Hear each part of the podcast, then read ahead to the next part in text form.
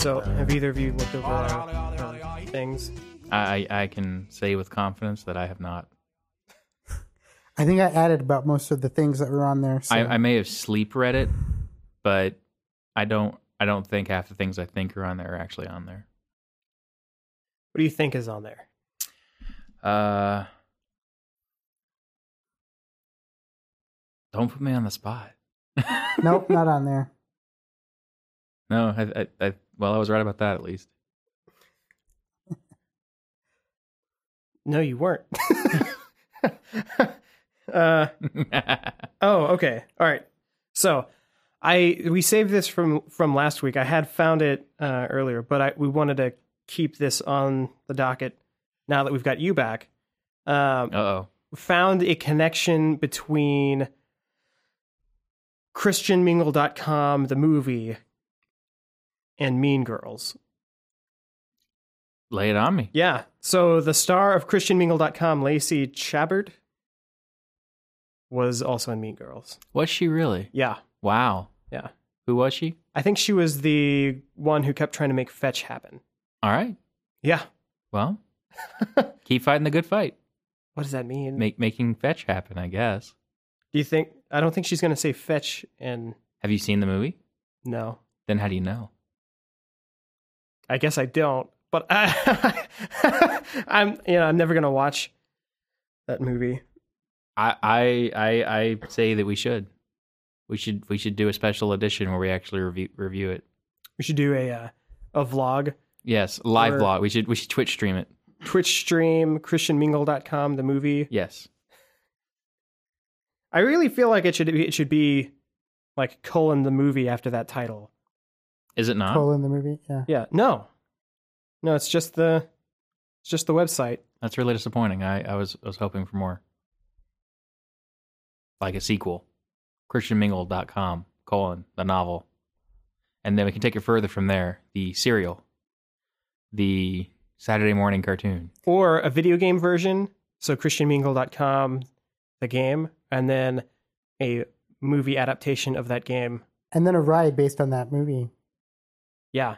At Orlando. The movie of the game in, in the in the Universal Studios ride. The Universal Studios ChristianMingle.com, the movie experience. Yes. Yeah. St- stunt spectacular. In 4D, uh, where they like s- spray mist at you and It- stuff. but it, it's the sacrament, It's actually. 4D. Like, do they put on time goggles? What does that even mean? Isn't that the thing No. they did for uh like like the Terminator ride? Well, when it when Do it they com- fire bullets at you? What is? well w- when when it comes to they just throw mercury beads every time the T1000 explodes. the ride gets better every time. Yeah. It's it's a it's a splash mountain type thing. We just go into a pool of mercury at the end. That would hurt a lot, I think. and be poisonous. Highly toxic. Yay. Eh. That's what you want out of a ride, right? Well, it's it's all about the entertainment value. It's all, you know, cuz it's it's the special effects are so good. it you know, it's it's all the the thrill of the experience and so you don't know if you're going to die or not after you're on this ride. It- but it keeps you coming back. Uh-huh. Well, I was gonna, I was Until gonna say, you actually do die. uh, William, 4D is so 3D is when you have the glasses. 4D is where they throw in an extra sense, and usually what they mean in those things is touch. So they'll they'll like spray you with water, or they'll get you with air, or they have that little little piece of little plastic tube that they shoot air through, and it makes and it hits your legs. It's like, oh no, there's rats running by, or something like that. Ugh. I hate to watch Saw 4 in 4D. yeah. It's- they We'll spray sever one of your limbs. You know, now that you said that, I really want to see Muppets 3D, like, but Muppets Saw in 3D, where it's Fozzie's like, Waka Waka, wanna play a game? And he like has this contraption where if you move wrong, you get like pies from all sides at once on your head, and Kermit has to cut his own foot off to get out. Mhm. While his arms go flailing. It's okay, it'll grow back. Do frog limbs grow back? I, I think Muppet limbs do. Muppet, Muppet Muppet, Muppet limbs. limbs get sewn back on, and no one knows the better. But I think frogs can grow limbs back. I think you're. Uh, I think maybe you're getting confused with the lizard No, from Spider-Man. well, actual lizards can grow some limbs back too. So there's they, that. they can grow their tails back, yeah. Well, but I don't think they grow the actual like. well, the que- I guess the question is: is do can amphibians in particular grow limbs, regrow limbs? I thought they could. I don't. I don't know. I've seen frogs with extra limbs. I don't know that I've seen frogs grow limbs back. Well, the question then is: Did the frogs grow those extra limbs have them after on being standby, alive? where they like, just in case I've got this other leg. I'm going to Fight Club tonight. They, We'll find out. so they preemptively grow extra limbs. If they feel even threatened, they can't grow grow limbs. back other ones. Is that what you're trying to explain? I don't know. This is Phil logic here. Oh, wait, no, no. hey, hey, don't put that on me. I plan on stepping in a bear trap in the future. Let me just grow an, an extra leg, and that's the one that I'll gnaw off when I get it caught in the trap. Pretty sure tonight's going to be one of those kind of parties. So, so let me get some extra legs, maybe an extra arm. Yeah, if we need to, we'll drop the horse. I don't know what, You don't remember that? huh? We talked about how. Oh, the, re- God. The reason centaurs exist. Yeah, that wasn't on the podcast though. No, no, it wasn't. No, no. This this is a car- this calls back to another conversation Jesse and I had where we tried to figure out how centaurs actually worked, and we we discussed how lizards drop their tails when they're startled. Well, what happens when you startle a centaur? They drop the horse.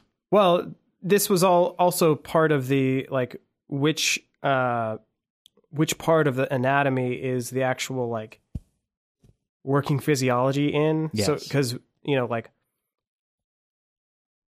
it's a horse body so it would need to have like horse heart and lungs to support that circulatory system. So is the person part just the you know is is that more or less just for looks you know Like the brain and, and all other functional pieces are actually somewhere down in the horse, and that's just like a dangly, like it's like an appendix or something that's up there. Yeah, yeah something yeah, but like we, we we kind of decided it was the other way around. well i think it was more fun the other way around Yeah. where well, the, the well the horse part is where is just basically where they keep all of their spare nutrients, and it's kind of like their their their camel hump. And if you startle them, they just drop the horse and run away on their hands. yeah because if they get attacked like the thing that they're gonna get attacked by like if a if a lion was chasing them or something it would bite onto the like the rear haunches or something so then if the human part could detach from that then it would still be okay Yeah, so a defense mechanism is dropping the horse yeah. And and the reason I feel that the top half of the centaur is the important part is it's the top half that communicates with other people. So that leads me to think that the nervous system is is is is uh, concentrated in the top half of the centaur. unless it was some kind of like elaborate ventriloquist dummy. So they throw their voice Yeah, from the horse butt to the to the mouth of the why would it part. talk to its butt? well, it's the only other place the sound could come from. You don't know what's under that human part though. Like, what if, what if there's some kind of like elongated tube system, and like that's what operates the mouth and arm movements, and then it it can it can speak through some sort of like I don't know. See, now, now I think you're you're starting to hit on something that's a little bit more total recallish. Where you, you remember that part where Arnold Schwarzenegger is coming through customs, he's got the robot Uh, woman the, head, the two weeks head. yeah, two weeks head. Maybe, and I'm willing to entertain this that maybe centaurs aren't real, but Whoa! hold on, on, hold on, hold on. Hear me out. Hear me out. Wait a minute. Hold on. Hold, hold on. Uh, I think centaurs, it's possible, using your logic, that centaurs aren't actually real, and instead, it's a horse head wearing a robot human upper torso. So it's some kind of horse with an elaborate hat. Yes. and that it's horses cosplaying as humans, Yeah. and that is a centaur. Yes. Aren't horses amazing? They're so majestic. If they could talk, they would be so wise. They can, and they're centaurs. they're among us. but don't startle them. Uh, so The Witcher 3 came out. Yes, yes, it did. Yeah. Uh, Has anybody played it? I No, haven't yet. No. I, I watched Conan O'Brien play it. Uh, all I'm aware of was that he was turned on by a naked digital man's feet, and then uh, there's some kind of scene where he fights lots of guys in a towel um, that somehow magically does not fall off, and then he has sex with a female on a stuffed unicorn, which I think is probably the all of the important parts of the game. I think we need to stop recording now, and I need to go buy this game just Yeah. based on that that synopsis alone. Um, I I, pl- I haven't played the third one, but I have played a bit of the first one, and I played a little bit of the second one. Uh, and that's actually why I haven't picked up the third one yet. I, I mean, I'm hearing really good things about it, uh, but I couldn't play the first one not because of the controls or anything like that. Even though it was kind of difficult to play, uh, the the problem I had with the first one was some of the quest design wasn't great. Like there was a I was supposed to go to a uh, um a, a shrine or an altar at and I'm I'm not making this up. The the quest text said at night. So I waited until about, you know, sunset. And you'd think in most games that's nighttime. Well, apparently after giving up and, you know, going and reading game facts, it said nighttime is 11 p.m. So I had to be there at 11 p.m. Not not much later than that, but also not much before that. And I, that was really difficult because the the meditation uh, ability was kind of wonky in the first one. At least when I was playing it, it felt that way. Is meditation the equivalent of just sit there and waste time? Yeah, yeah, Oh, okay. and also like regenerate your health or magic or something. I think, but uh, so that that killed it for me. I was just like, I can't do this because I was fighting against the rest of the game anyway already. I started to play the second one, but my computer wasn't great, and I knew that I heard a lot of good things about the second one, and I, I played it for about half an hour. But I was like, well, I'm just gonna build a new computer next week, and then after that got kicked down the road a couple weeks more than that, I just never found myself never going back to The Witcher Two because it didn't hook me in that first thirty minutes. But I've heard I've heard from multiple people the third one's pretty good. I didn't play the first one, I but I did play the second one all the way through, and uh, and it was a little hard to get into. So I get how you wouldn't be hooked in the first half hour, especially depending on how early you played it. Because I hear by the time that I played it, they had patched in stuff like a tutorial and other things. Yeah, they did drop like a mega patch a Yeah. little bit after it came out. Uh, and there was even a, a, a a company made like CD Projekt Red made a combat mod for their own game to make the combat more like how The Witcher Three plays. Hmm. Uh, but I didn't actually get that to install correctly. That's interesting. I should look into that. So uh, so I played through uh, the second one. I enjoyed it. Uh, I thought the game was actually pretty fun, uh, even though there were some things that were uh, a little tedious about it. hmm But yeah, I, I've definitely heard good things about three. And I think it's funny that you mentioned the quest design was a thing that turned you off to the first one because that's the thing that I've heard is this like one of the best things about three. Good. I mean, I've heard that too. I mean, I've heard the like some of the quests like can take up like even the side quests can take up to three hours, and they're all like really, really interconnected. Uh, so I mean, I heard, I've heard really good things about it, and I am going to play the third one. Uh, but I'm probably going to play the second one first because I literally just. Speaking of the new computer, I finally built the new computer today. I haven't even I haven't even moved it into my office yet, but the computer's built and it's downstairs, so it's gonna happen Yeah. just in time for the Steam sale. So I'll be distracted, but it, I'm gonna play it. Um, I've I've bought both of them. I think I bought the first and second one when there was on a Steam sale, but I have not installed them yet. But I have played some new games whenever we get to that point. I've heard good things about The Witcher all around, and and I hope that our listener will forgive us for not playing the third one yet. yeah. Yeah, I intend on getting the third one. Um, I was planning on getting it with a new video card purchase, like just getting the video card because I wanted a new one anyway. I don't think you can do that now. Actually, I think that promotion's over. Is it? Yes, And I think- screw it. I yeah, guess I I'll just buy the game on its own. Yeah, I was gonna say I think you can only get Batman now. I've already got Batman pre-ordered. Well, you Obviously, could, it's Batman. You, you could get it for free with a video card and cancel the pre-order and use that money for Witcher. Or does that make life more complicated? Uh, I don't know. Yeah, because I was I was pre-ordering it for the PS4, and I know it's gonna look better on a better PC, but I kind of wanted to play it on my big TV. Hook your TV up to the computer. Oh, no. Then I got to drag the computer out into the living room, and Such first world problems. Ooh, yeah. It's gonna be hard to move my computer next to my giant television. See, all I'm all I'm hearing is this is a problem that can be solved with more money. Just buy a second computer for their television. Or Okay. or get a or get an obnoxiously long HDMI cable. oh, that's so gross. Just Uh, run it around, coil any access in the walls. Yeah, and then hope that my whatever controller I'm using is picks up and doesn't have that much latency between the 30 feet or whatever to my Just, room. just get a surrogate.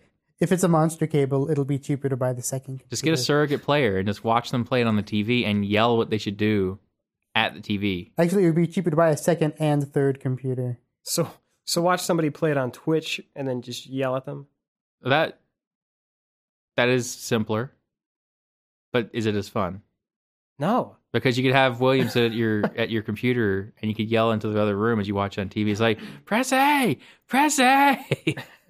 Shut up! I'm doing what I want. You're like, no, don't do that quest. Whatever. I'm using a PlayStation controller. There's no A. Okay, so don't get William. That's true. I won't do what you say. Yeah. Just just hire hire some kid who needs to work. So get an intern to play it for me. Yes. Yeah. Hey Ricky, what you doing? That's cost effective. I don't know how much you pay your interns. Not much. Uh, there you go.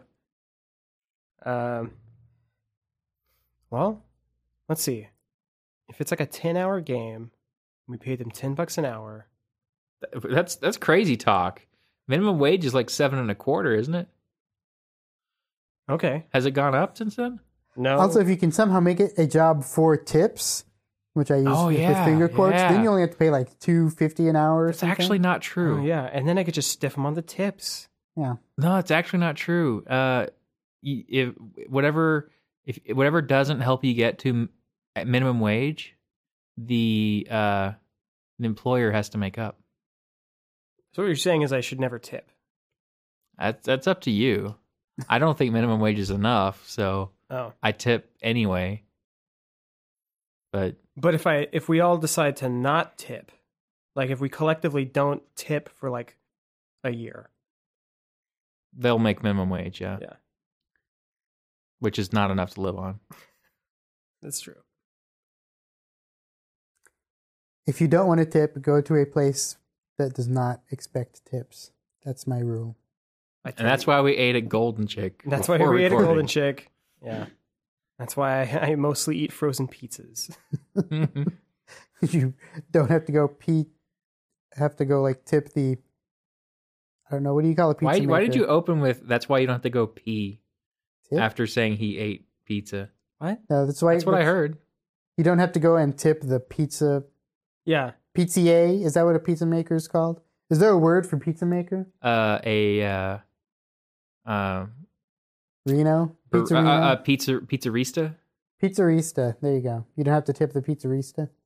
Yeah. I think Ista is a is a Italian Yeah. word ending. Well, I mean, it's better than calling him the pizza goon.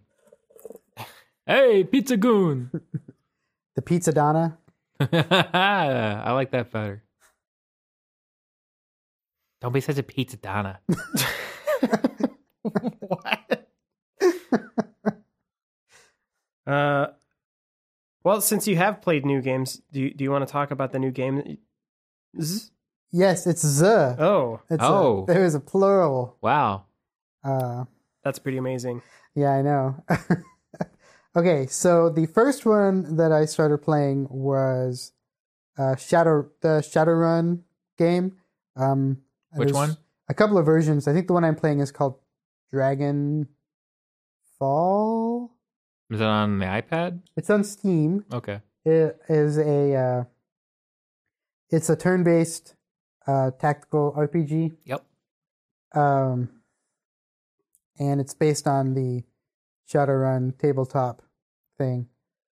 Um, it's kind of cool. It's uh, if you liked XCOM, it's kind of like that as far as like the game play goes, where you position guys behind cover. There's a lot of shooting, you know, based on cover, kind of increases your odds to hit and But it's still all like die rolls and chance to hit kind of stuff. Yeah, it's that kind of stuff. So you'll see like you got a fifty percent chance to hit and different abilities you can do that'll enhance your chances and stuff like that. Yeah, Yeah, I, I played a little bit of Shadowrun Returns on the iPad. It it's basically the same thing. it It's the sounds like. same thing, yeah. Dragonfall is a I guess kind of a sequel or just um, I think they developed kind of an engine because you can if you have the Steam version, you can make um, it's got kind of like a level editor system where you can make Mhm. your own campaigns and and such for it. That's awesome.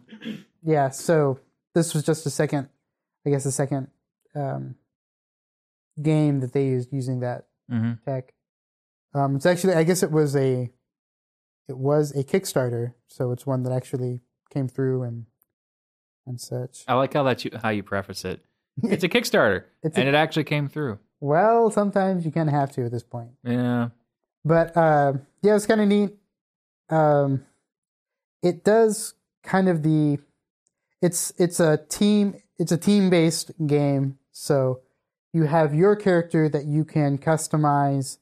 Um, that you can say, okay, I want to put these points in these stats and level up these skills and all that kind of stuff. Um, and then all of the other teammates have kind of a default. You don't really have any control of what their stats get. You get a little bit of minor control where every so many missions you can choose a perk where, you know, if this person uses shotguns and rifles, you can give them a shotgun bonus or a rifle bonus for this stage. Um, but it does something that kind of frustrates me about basically every game that does stuff like this. Like, um, Dragon Age does kind of the same problem, and I think uh, all the Bioware ones, all the games that have a conversation system, have this problem of you can customize this character, but you may be hosed a little bit if you don't put some of your character's points into conversation bullshit, right? Where it's like, I want my character to be really good at hacking and at shooting rifles. And so that was what I did. But it's also like, well, if you don't put a certain amount of points into charisma, there's just certain conversation options that you're just not going to have because you didn't use that skill. And you can't have a second character that's the speaker that you can say, okay, you put all your points in charisma and you can do the talking. And then there's skills that are based off of charisma. And so you can be that character. It's like, that always kind of frustrates me. And I don't know how you feel about it, where it's like, I have to basically, even if I want this character, my custom character that I control to be like the just tough idiot brute guy that battles stuff, like I am basically guaranteeing that there's certain content that I don't have access to anymore because I chose to develop my character that way. So that's one of the games I played. Anyway, I've been playing. Um, so the other ones were early access games. Uh, I kind of said it with a question mark because they're kind of they're because they're kind of games. Um, the- so You're not sure what you, the experience you had was? You, you- so you don't know like did you actually play something or was it like mountain where you just started something and then it happened No, you you actually move around and control things. But the first one I played was Lego Worlds, Oh yeah, I saw that. um, which is very pretty, but it's if you're expecting it to be just like Minecraft but looks like Legos, it is absolutely not. Right. I, I saw. I mean, we we were playing it around the office, and um, from my perspective, because I've seen people play it, I haven't bought it myself, but I watched a lot of people play it. I didn't see the game. Well, I don't. As far as I know, there's not really a game yet, but it is. I think it just came out like this month in, in Yeah. early access. So what do you? You you build. Uh, when, when, So- once you once you get into the world, what you do is it spawns you, and I think it's a procedural world.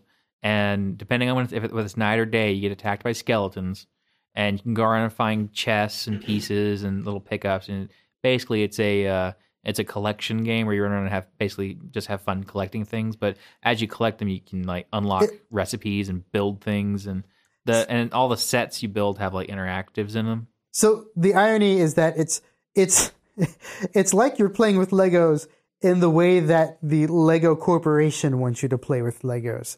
Because Oh, you the way can't that make you your own stuff. well, you can, but that's kind of a pain in the ass to do right because it's now. it's super But- time consuming. The pieces but- are pretty small. And the it's the UI is a little janky to try and use. But Yeah. so what you do is you run around a world that you can't manipulate directly. You can't just like walk your character around and like like in Minecraft, you can take a pick and just start digging chunks of Lego away and stuff. You can't do that. You have to use like their terrain editing tool to like modify the Lego Earth and stuff. Yeah, And then what you do is you run around and you collect money. And then you go find pieces of pre built art in the game and you spend money to unlock them and then you place the pre built art. you don't actually build it yourself. I mean, you, you pull this little gun and you shoot it out onto the ground. Yeah, so like you go you go unlock uh you go you go unlock like the gingerbread house and then you can go you know click you know you you find a place on the on the ground to place it and it places just like the the outline of it and then you like fly into the air and use this like lego fire hose to just instantly build that in a spot and you could technically build something like that yourself but it's really hard to do that and i don't think you can save plans for things that you build yourself and It's also not multiplayer yet. It's in their roadmap, but it's not multiplayer yet. And I'm, I'm going to go ahead and say this. Uh, I don't think that. Actually, let me phrase it. If it wasn't Lego, I don't think it would be worth it. I don't think anyone would even look at it twice. I think the the branding alone is what's going to keep that game going.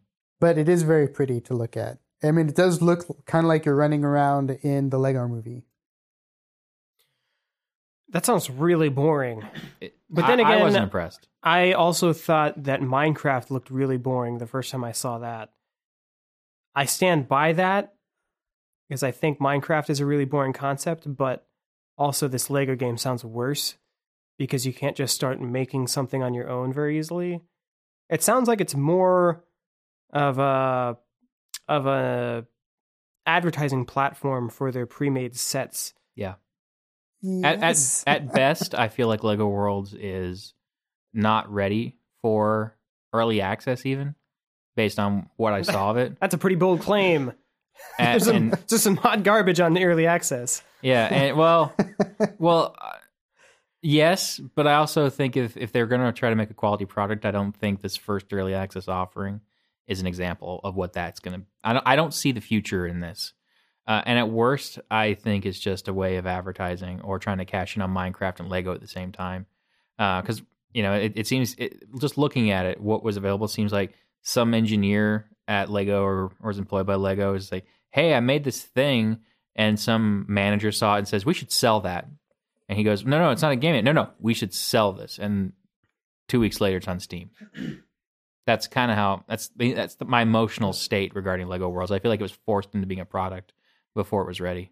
but the look of it is really cool the animations of the characters is pretty neat but it's just and it's it's just kind of well you can if you want to fly an airplane you can go find a pre-built airplane that's in the game but like i don't think it's possible to make your own vehicle and stuff like that which so it's not like the sandbox that you want it to be it's more like this like i said i think it's the sandbox that they want it to be It's a, it's a sandbox you deserve. yeah So, are, is the ground uh, all like? Does it have the Lego pegs and stuff? on Yeah, it? the ground Yeah. is all legified. Like I said, it's just like running around like in terrain in like the Lego movie or Yeah, something. but I, I don't think it's I don't think it's simulating all the Lego pieces underneath that first layer. I think it's it's just this plane of Lego pieces, and I don't I don't think it's simulating like a, a volume of Legos. So that's why you can't really dig, but you can flatten out the terrain and do things like that. Seems so bizarre.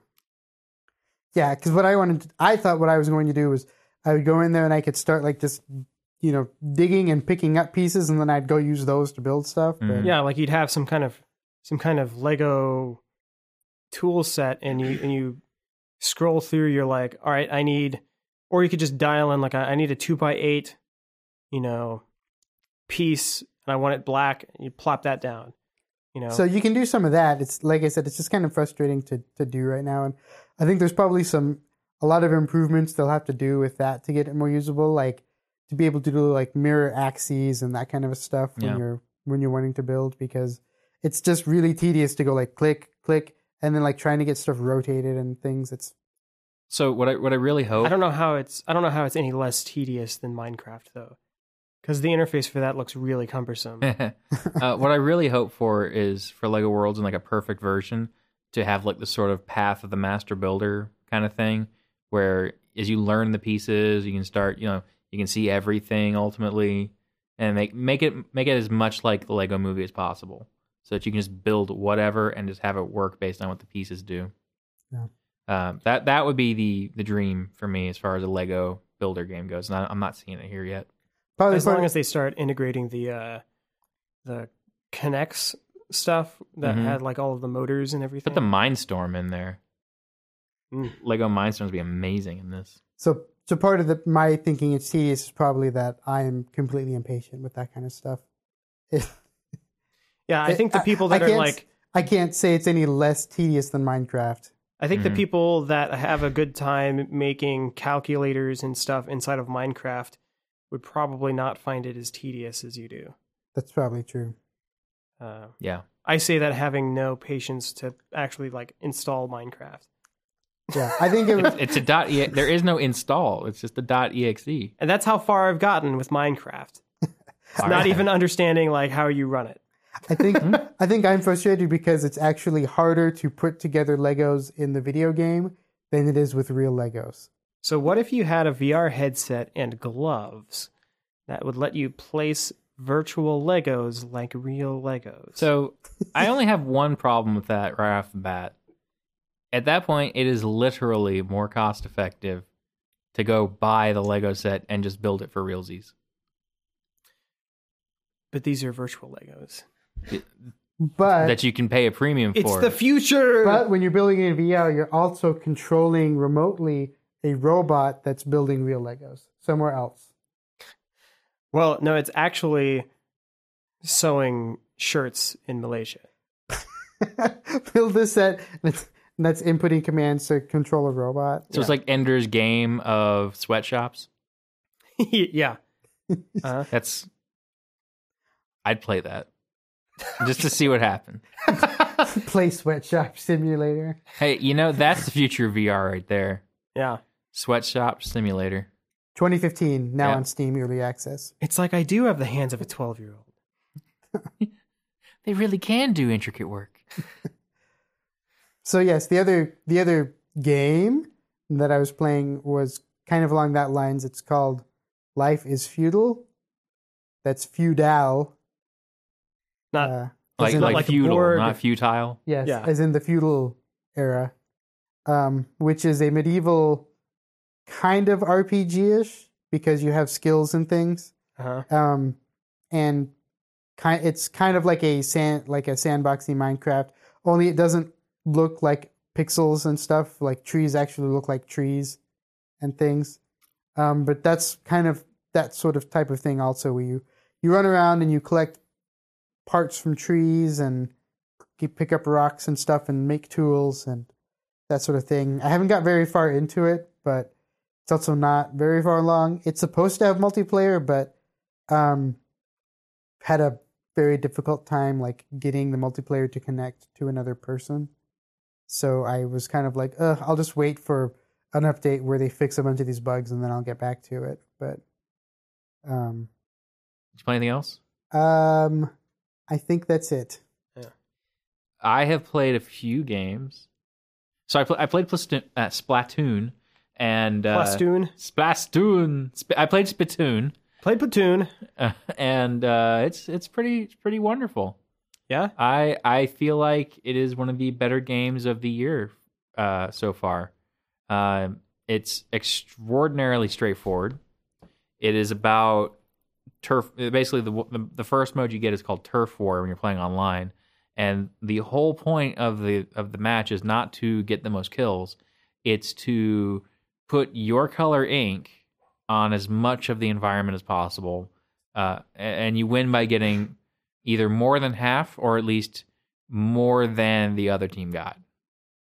And that's it, really. I mean, you, you can get points for splat. Uh, they call it splatting uh, other players, and uh, you can turn into a squid, and you can swim through your own ink, and that's how you get more ammunition. I think it's also. I think it gives you accelerated healing. Uh, but than it's just a fun game that it's really, really weird uh, in that it really reminds me spiritually of Uniracers, and I can't put my finger on why because they're totally different games. But it, I think it's like the art style and the uh, uh, the music really make kind of reminds me of Uniracers, that old SNES game. Yeah. I tried to play Uniracers once at a friend's house. It didn't go well. Do you race unicorns or unicycles? Unicycles. Yeah. You're uh you're You're just uh, a unicycle without any rider. You are the unicycle. yeah. You're an anthropomorphic unicycle. You're not anthropomorphic, but you are It's, it's personified. It's, it's anthropomorphized. Uh, but it has no You're, not, you're like a man unicorn. a self-propelled but- or- unicycle. You're a self-propelled Yeah. unicycle. You're Yeah, you're a with- with living unicycle, but you don't have any kind of. There's no personality or you have no hopes and dreams. or there's no human aspect to the unicycle. It is just a. It's a, u- well, it can turn its seat and look at, look around and things like that. Can It's, it it's an animated uh, unicycle. can yeah. it express emotions in its a- animation? I don't know. I never I mean, really. it- I never got a- it to do anything. It's an NES or SNES game, so no. Yeah. Okay. But I, I don't think it's a limitation of the design. I think it's a limitation of the hardware. you never got to do anything. no. Why is that? I don't know. I I tried I tried everything I could to get it to go forward because it's a racing game, and so we start the game and and I can't get it to move. And I looked at my controller to be like, "Is this thing even plugged in? How do I get it to move?" And I'd ask my friend, "How do I get it to move?" And he wouldn't tell me how to move. Yeah, a because he was winning.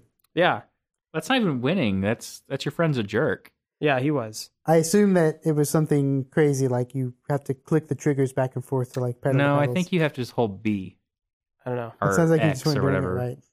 Well, that, or he gave me the broken controller. all that to say, I, S- Splatoon has this weird has this weird flavor to it that reminds me of Uniracers, and that sort of instantly makes me love it.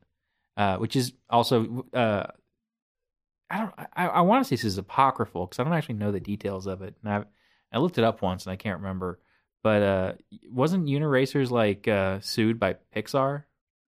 And that's part of why you can't find it anywhere, and it's why it's not like um like I think it's literally like not in existence anymore because I don't, I uh, don't know. I didn't know because there was like back similarities between uh, Luxo Junior and the unicycle.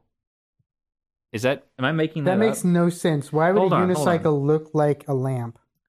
Uh, I'm gonna do. I'm gonna. I'm gonna 'Cause they check both this. I'm gonna check look my own left and right. That's And I- if I'm totally wrong, uh, edit this whole thing out. That's never going to happen. I I'm just going to put this at the I'm gonna- front. I'm gonna. Add, I was well. I figured I'd say that. Okay. Uh, okay. Here we go. Uh, Uniracers. I'm looking at the Wikipedia page because I, I want to make sure that I'm not, you know, slam talking anything here. Okay. so I'm I'm reading this off a website. So these are not my words. Uh, but developer DMA Design ultimately lost a lawsuit against Pixar, and Nintendo ceased production on on game cartridges. Uniracer sold through its initial 300,000 units, and that was it. Because of the lawsuit, uh, it, it never reached the mass audience. Uh, and uh, the reason that it was uh, uh, they sued was because uh, it featured uh, impressive looking CG unicycles that animated smoothly and convincingly. They they would lean forward intensely and, and uh, went in the lead and look look at the user with boredom when nothing exciting was happening. But they also looked a little too much like the unicycle from the animated short film Red's Dream. At least that's what Pixar thought. So Pixar actually sued and stopped that game from being a thing. Weird. Yeah. So it's not all rainbows and sunshine over there, but uh, that's that's from the internet. I read it. It must be true. So I've seen some gameplay of Splatoon, and oh right, we're talking about Splatoon. I, I mean, I don't know why people like it. I think it's I think it's immediately charming just because it, uh, it's refreshing that it's taking a it's taking kind of the shooter genre and is cutting it down to its base components. Uh, I mean, you don't really have to. I mean, there are al- alternate weapons, but you don't have to worry about it because they're all effective. Um, the death is inconsequential. It's not about getting your, a really good kill death ratio. Um, the matchmaking system is actually really nice. Uh, it was a conscious design decision. I, I heard that they did not include voice chat, Mhm. and I'm actually glad that they didn't because you are guaranteed to have a no smack talk situation. You're not going to deal with some 13 year old yelling at you about how they're going to do things with your mom or anything like that. And it, it's just fun. I mean, I like it for what it is. The, the the most complaint and the biggest complaint I can have of other players in Splatoon is when you have players that just idle. And if that's the worst thing they got going for it, it just makes it a good, fun experience. The matches are relatively short. There's a level up system. I like the music. I don't care for the character design, but everything else I love. So it's like basically they just took an FPS and Nintendo it. Nintendo did. There's not a lot of pwn the noob kind of BS that you get from other. Yeah, it sounds like they took uh, FPS and they made it so that the goal of the game is not shooting people; it's shooting uh, Everything the but. broadside of the barn. Yeah. And so, as long as you can hold the button down and walk forward, you can be successful. Not necessarily. I mean, there's more to it than that, but it, I mean, if you really want to oversimplify it, yeah, I guess that's kind of similar to Turf War. I mean, there are other modes, but I haven't unlocked them yet, or at least I haven't experienced them yet. But I don't know. I, I like I, I watched the gameplay. I, I I'm also not a big fan. I don't really have fun in a lot of multiplayer shooters. Mm-hmm. So then, so then you just give me like something that's like a spin on a first person shooter. Well, I I'm mean, still not yeah. gonna like it, but I- but I also don't get. I don't know. It, it it felt really weird to me how people got so excited about it, and I'm just like, I guess it looks kind of dull. like I couldn't I couldn't get on board with it. I don't know.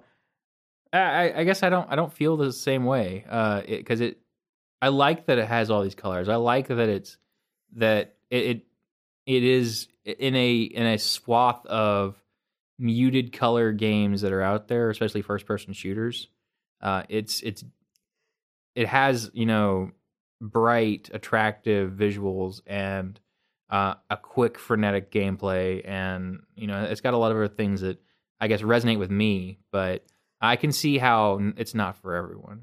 You're a Team Fortress 2 fan, aren't you? Actually, I'm not. Oh, okay. That sounds like what you were describing. No, I, I don't. I Those don't last actually. two sentences, it sound like you were describing Team Fortress 2. I don't like Team Fortress 2. I, I think Team Fortress 2 is like I didn't like it when it was new, and I definitely don't like it now that it's this weird. Every server has a mod installed. I don't like the hats thing. I don't like that. Uh, everyone but me apparently has like this. You know, like the demo man has this katana. I ha- that I have no effing clue how to get. Uh, Team Fortress 2 has the worst player experience for newbies because every time I join in, because I, I, I drop it for a year or two and then I'll go play it for like, I'll play it for a few hours, try to give it a shot. But every time I come back to it, it's a totally different game that has virtually no first time user experience. I mean, there is a training mode now, they've added that in, and then there's bot mode and all that. But none of that prepares you for what the servers are like because the servers are just batshit. I, I don't enjoy Team Fortress 2 at all.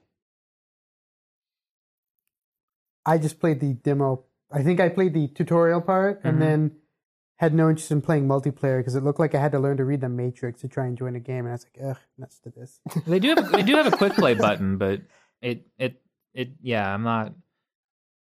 I played it It's for a little me. while. I enjoyed the early game, like whenever I first got in Orange Box. hmm But Back before but too I- many people playing ruined When it it. was coherent, you mean?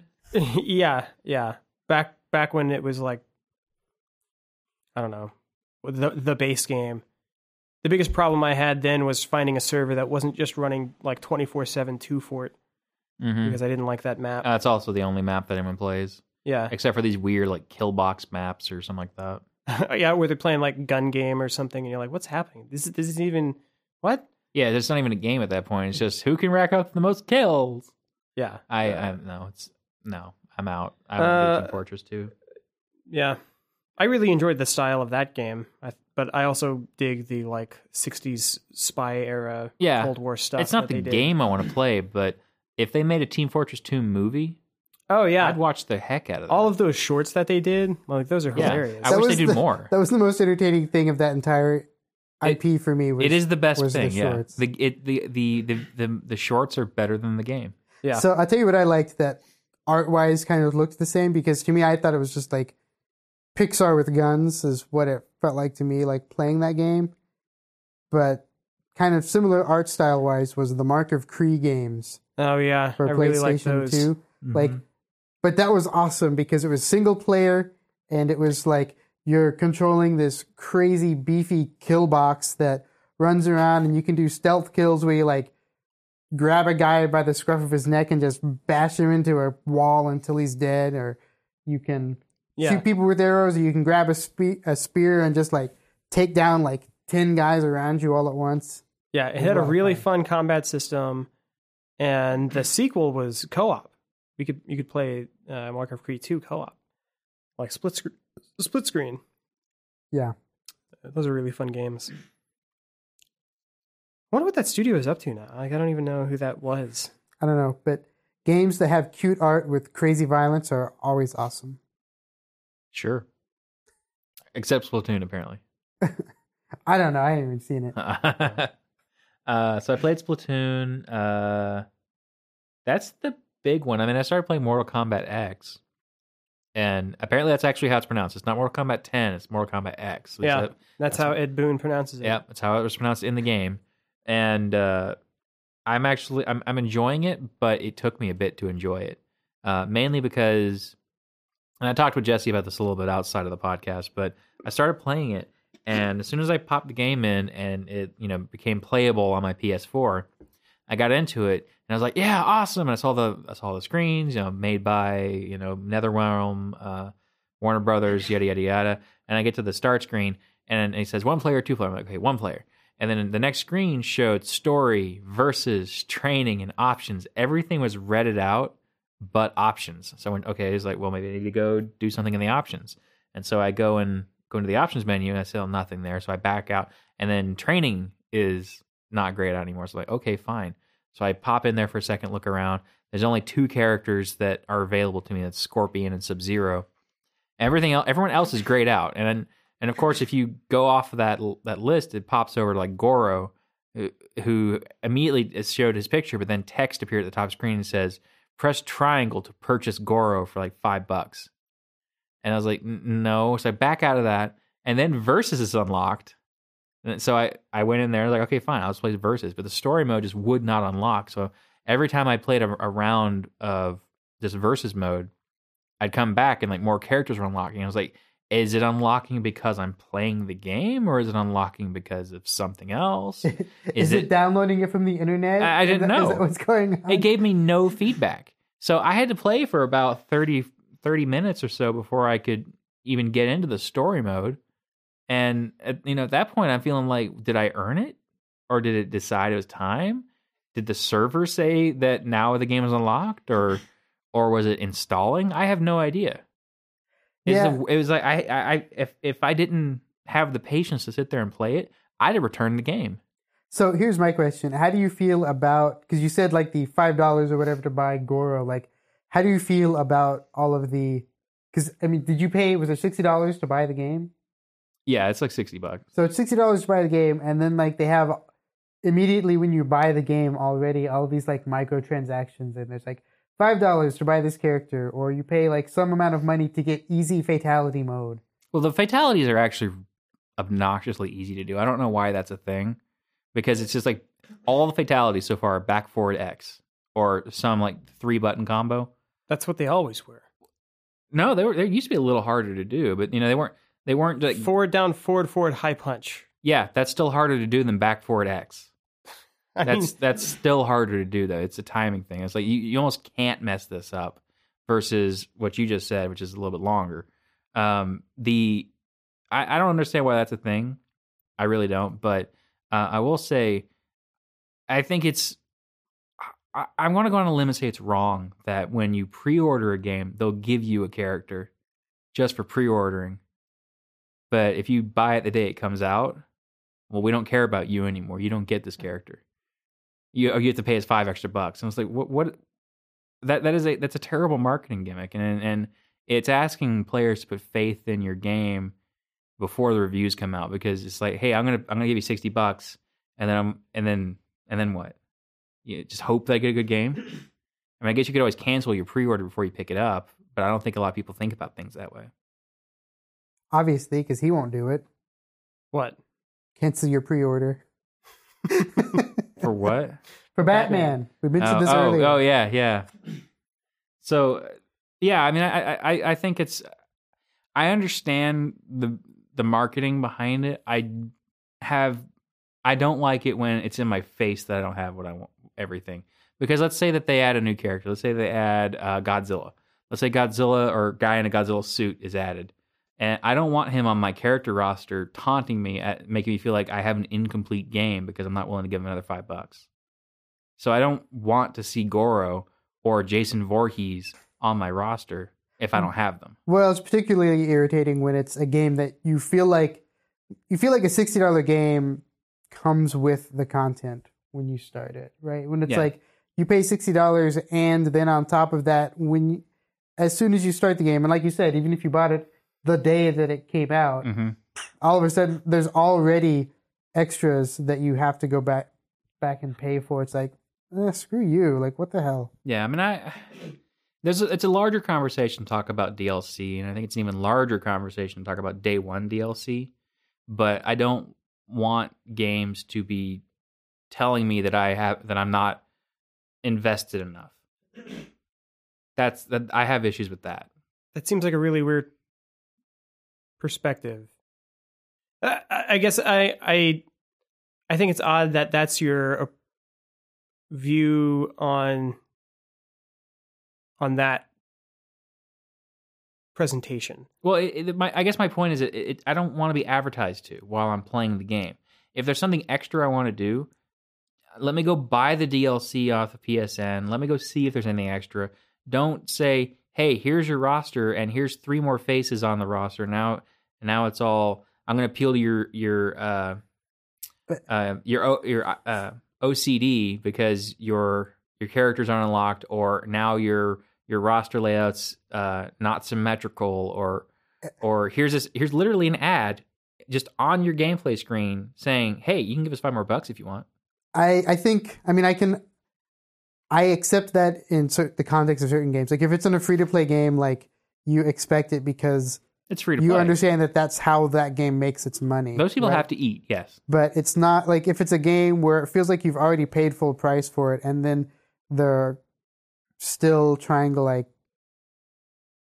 throw microtransactions in front of you. Like if you can get to a storefront through the choose your character screen in Mortal Kombat, like that seems kind of ridiculous to me. To me, that doesn't seem any different than Rock Band, where you can get to the song list and they'll say like, "Hey, here's a here's another song. Uh, the song exists on the storefront, and then you can hit something to take you to the store." Yeah, I didn't like you that can hit- either. You can hit the like the blue button takes you to more songs like this, Yeah, But and you can buy that. Yeah, I don't like that either. Yeah, I also did not like that. Like I thought that was annoying when they added that because it at first I was like, "Oh, cool, I've got this song," and then it's like, "Oh no, just haha, you don't actually have that." I thought it was like a trick and it was annoying, and I would rather just see these songs that I've already paid for and own than have a bunch of stuff advertised to me. If I mean, I spend enough money on that game, like buying extra songs. If I want an extra song, I will go find it. I don't. I don't want that. While I, I'm I guess. playing the I guess what So I guess so. The approach that I see is that all of us sitting in in this room are familiar with thing like following game news and game release stuff, Mhm. but Joe consumer may not know that there's a new character, right? Well, see, no, here, here, here. The the, re, the way the reason I feel this way is okay. One, this doesn't apply to me directly, but here, here's a here's a case where I could see this being a thing.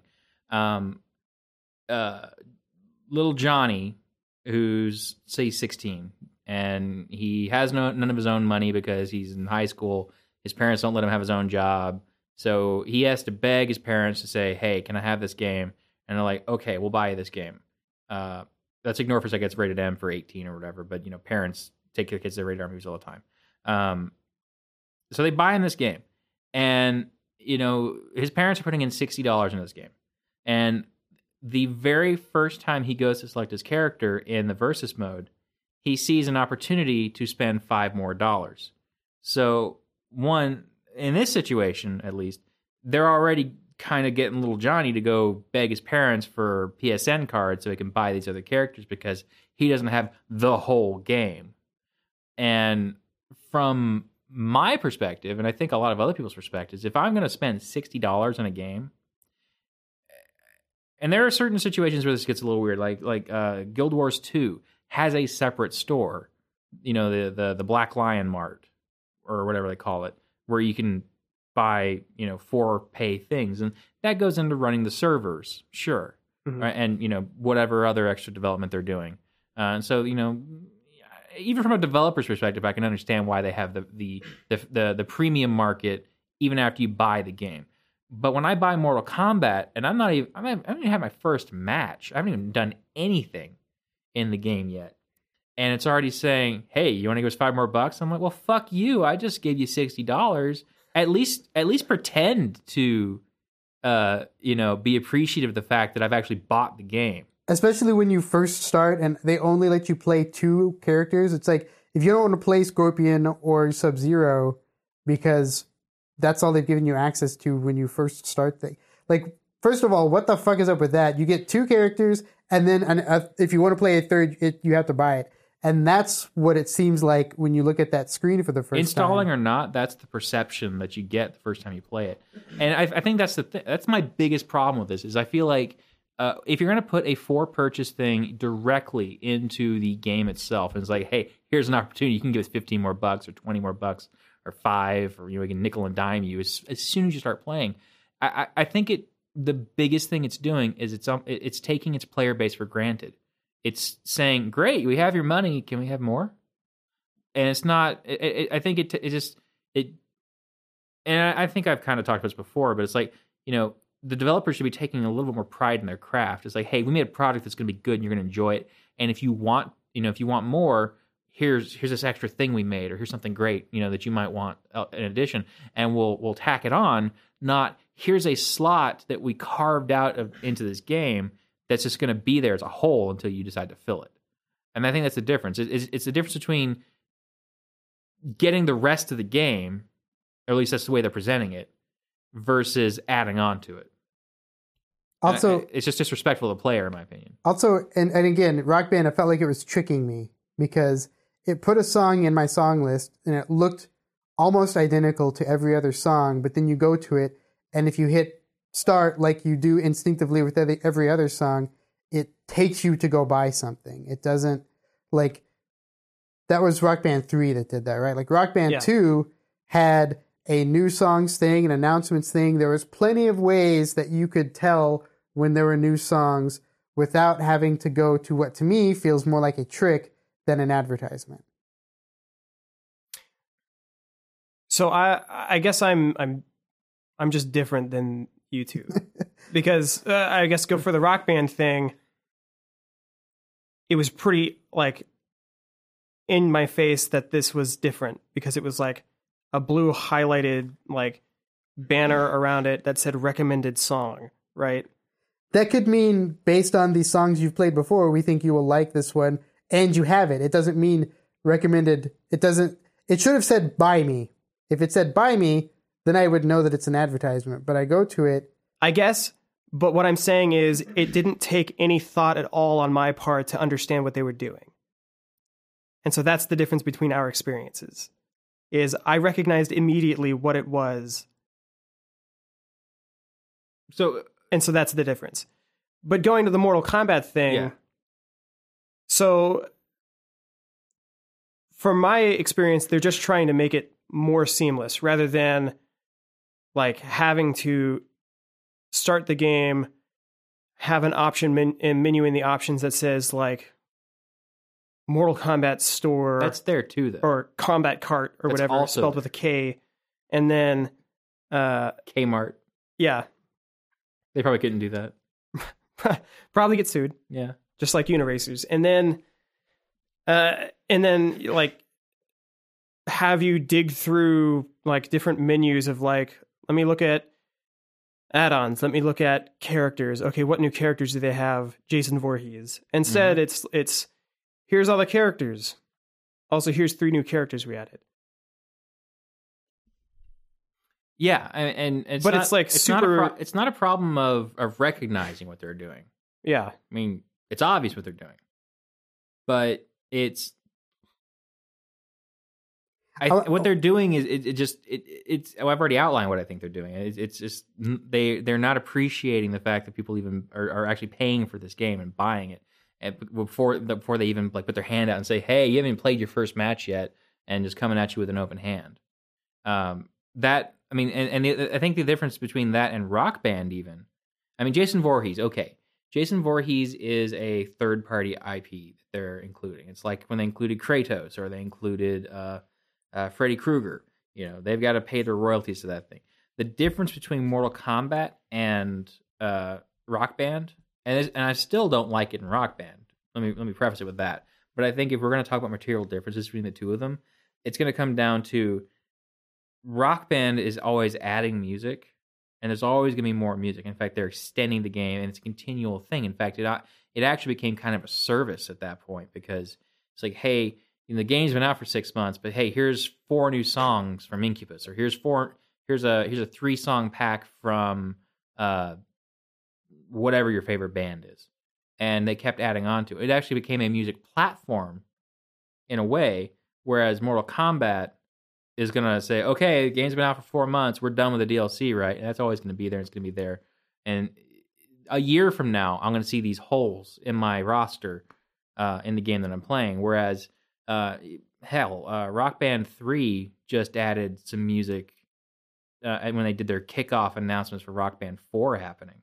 Like, it's still a thing. It became, I mean, the, the, the costs of adding those songs was a rolling cost because they paid royalties to the artist. They had to remaster every song every time they were doing that, and they kept doing it long after Rock Band Three came out. That's a very, I think it's a very different marketplace.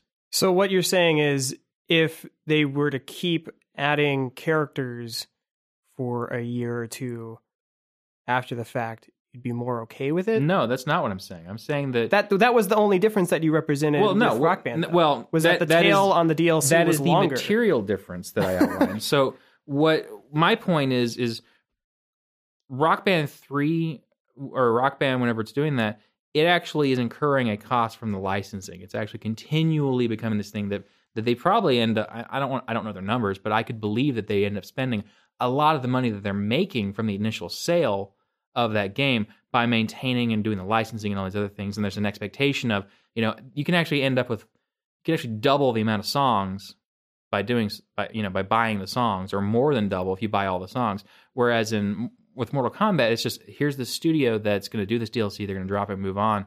And it's it's not this carousel thing going on. It's not they're not going to have a new character every now and then. It's just here are these you know here's these 20 30 dollars worth of characters that you just don't have that are always going to be staring you in the face My I guess my I'm still confused because so if they kept making more characters though, like if they kept If, At least if they can, characters. Mine's, mine's much more simple. I I don't don't, want fucking advertisements in a pay to play experience. I was watching Netflix the other day and uh, I started a TV show and they prefaced my show with a commercial for Sense8 or whatever that's just come out. And that pissed me the fuck off. I was like, get your fucking commercial bullshit out of here. You haven't had commercials ever and now you're suddenly doing this. I'm already paying for you to not have to deal with commercials and you're starting to, to advertise to me. I just want to shoot advertisements in the face and never have to see them again. So that's that's why I don't watch TV. That's why I do Netflix or something. Uh, So I don't want to have to pay for something with the expectation that I'm not going to have advertisements and then have them. So, so I, I totally agree with William a hundred a hundred percent because I, I think that that's it's just if you want to spend more money, you should be able to be able to do that. Sure, that's I have no problem with that. I have no problem with DLC. My problem is when it's effectively forced on you as a whole in the game. Now, with when if you're gonna put if you're gonna put me on the spot and ask me is like, hey, if Mortal Kombat was just gonna continually add games or add characters for months, possibly years after the game came out, uh, I would probably have less of a problem with it. But like I said, I opened it. I opened everything here with. I also don't like it when Rock Band does it. I mean, take me, let me go to the music store as a separate part of the game, a separate menu. Don't make me feel like I'm missing out when I'm trying to experience, you know, you know, trying to enjoy the game that I have bought already. I guess so it- I'd have less of a problem with it. I guess you're putting me on the spot, but I still don't like it, and I still wish that they wouldn't do that. I guess it would it, to me it would feel I, I I feel like your experience would be the same if you were to play online matches at all and and find that somebody's playing as Goro or Jason Voorhees or Mhm. something because then again it's putting it out there that here's a character you don't own. By the way, here's a character you don't own. Well, I've actually that fighting against a character who has, I mean, fighting against a player who has a different character. I think that's a good way to do the advertising because I'm still playing the game while it's happening. I'm still enjoying it, and Uh, I'm not advocating for it, but I, I find that less bothersome than having this dimmed out square on my screen. Like I'm not, it, it, it's not. Here's this part of your screen that you basically can't use right now. It's here's this thing that you could have if you want it, but here you still get to play against them at least. And so what you're doing is you're you're still getting it's basically a, a advertainment at that point in a way. Please don't make that a word. Yeah, it's too late. I've done it. Some guy's gonna hear it. and It's like this is amazing. That reminds me of the old Coke Music game. I don't know if you guys ever played that. No, but I did play Cool Cool Spot. Cool, spot. Uh, Yo Noid. Avoid the Noid. Uh, yeah. I thought it was. I thought the game was Maybe Yo it was Noid. Yonoid. I don't Yeah. know. Avoid the Noid was the, the, the slogan. slogan, but they Oh, had okay. to they had to get they had to get rid of the Noid because avoid the Noid was the slogan, and some like schizophrenic guy became convinced that the Noid was tracking him or stalking him, and he kept trying to avoid the Noid. Like that's actually what happened, as, as I understand it. So they had to get rid of the character. Weird. So those are the two games I played the most of recently. Uh, I played the new. I guess it's not really new anymore, but the reboot of Devil May Cry, hmm the DMC Devil May Cry Yeah, that uh, Ninja Theory made. Uh, pretty cool. Uh, I wasn't sure that I was gonna like it, and they changed stuff like the way Dante looks. Uh, yeah. They made him look like the guy who was the director on the game. I heard. maybe I, Yeah, he looks like a thing. douchebag. So if the director looks like a douchebag, then uh, then he looks like the director. But uh, he looks like somebody kind of goofed on like some underwear model or something because the face looks really bad. Is it like a blue steel pose face? No, he's got this weird like wide mouth thing, and every time he talks, I I hate the lip sync animations. But anyway, uh, that's uh, beside the point. The game's got a lot of really cool style, which is one of the things that was kind of a big deal about Devil May Cry as a series was the whole style points and doing things in cool ways. But the game is actually presented really cool, uh, and the level design is is pretty interesting and it's it's also made or it, it is made with uh, the Unreal Engine and but it looks like really different and the So way that they it's not characters that have shoulders that are the size of Buicks. no no, but uh, I want characters who have shoulders made of Buicks now. But they do a lot with uh, the level, the way that they animate the level and the post processing and stuff that they use to make the levels look just really bizarre and weird. And they do these things where they'll like they they try to make the level another enemy and and how it kind of antagonizes you because it will like shut off and like whole alleyways and stuff will just like constrict and collapse in on itself or something or uh, a hallway will like stretch out and like break out uh, and p- parts of it will be floating and other parts will like uh, you know just be removed or something and it'll do this thing where it like throws up what looks like spray painted text that like says phrases like You're gonna like- die now. yeah, stuff like that. Uh, and so all of that's like pretty neat. Uh, the combat's, you know, Devil May Cry combat, uh, but they did make it easier to uh, to switch weapons. Like before, it was kind of a pain to uh, like in the other three or four games. I, I only played the first three games. I never played four, but uh, it was kind of annoying to like switch between the fists and the sword and stuff because you'd have to like hit push like a toggle uh, on the D-pad or something to change. I think. I didn't think it was that hard to switch in. I think it was either three or four where you went from like the sword to like the fist to then triple nunchucks. Like I remember that one being feeling pretty seamless when I was doing it. Um, well, uh, whatever the case, they uh, they changed it to where you you have the, the two of the shoulder buttons are toggles between what they consider like they've changed the plot a little bit.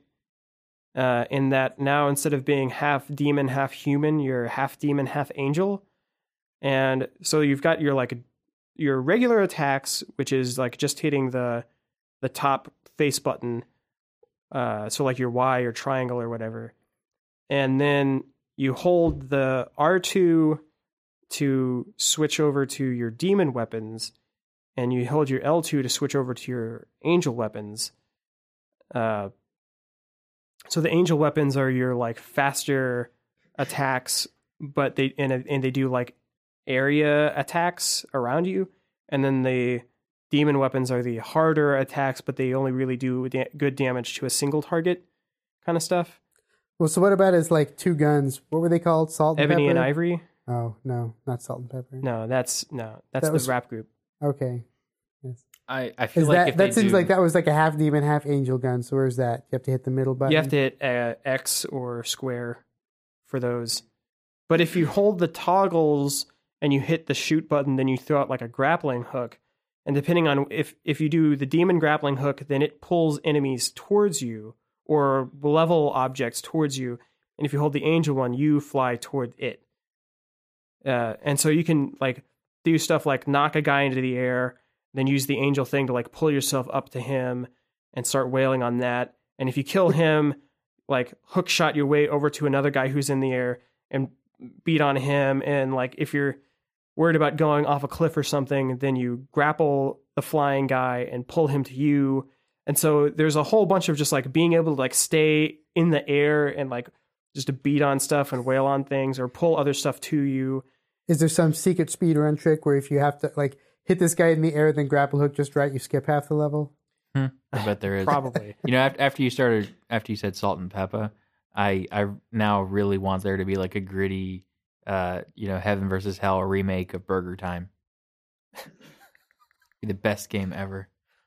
Uh, but but the game's got a lot of cool style to it, and it's it's it's pretty neat. So it's it's not so it's just a it's kind of like when they redid Prince of Persia just call it Prince of Persia. It's a totally new game with a new story. It's not like they just re-arted. It is uh, it is more like whenever they make a new Zelda game, and the the the pillars of that storyline of like you're an elf boy and you have to defeat Ganon and you got to collect these seven things and you got to find the master sword like those things are still in play like you're the son of Sparta your mom was Eva. They had a kid that is you. You have a twin brother. His name's Vergil.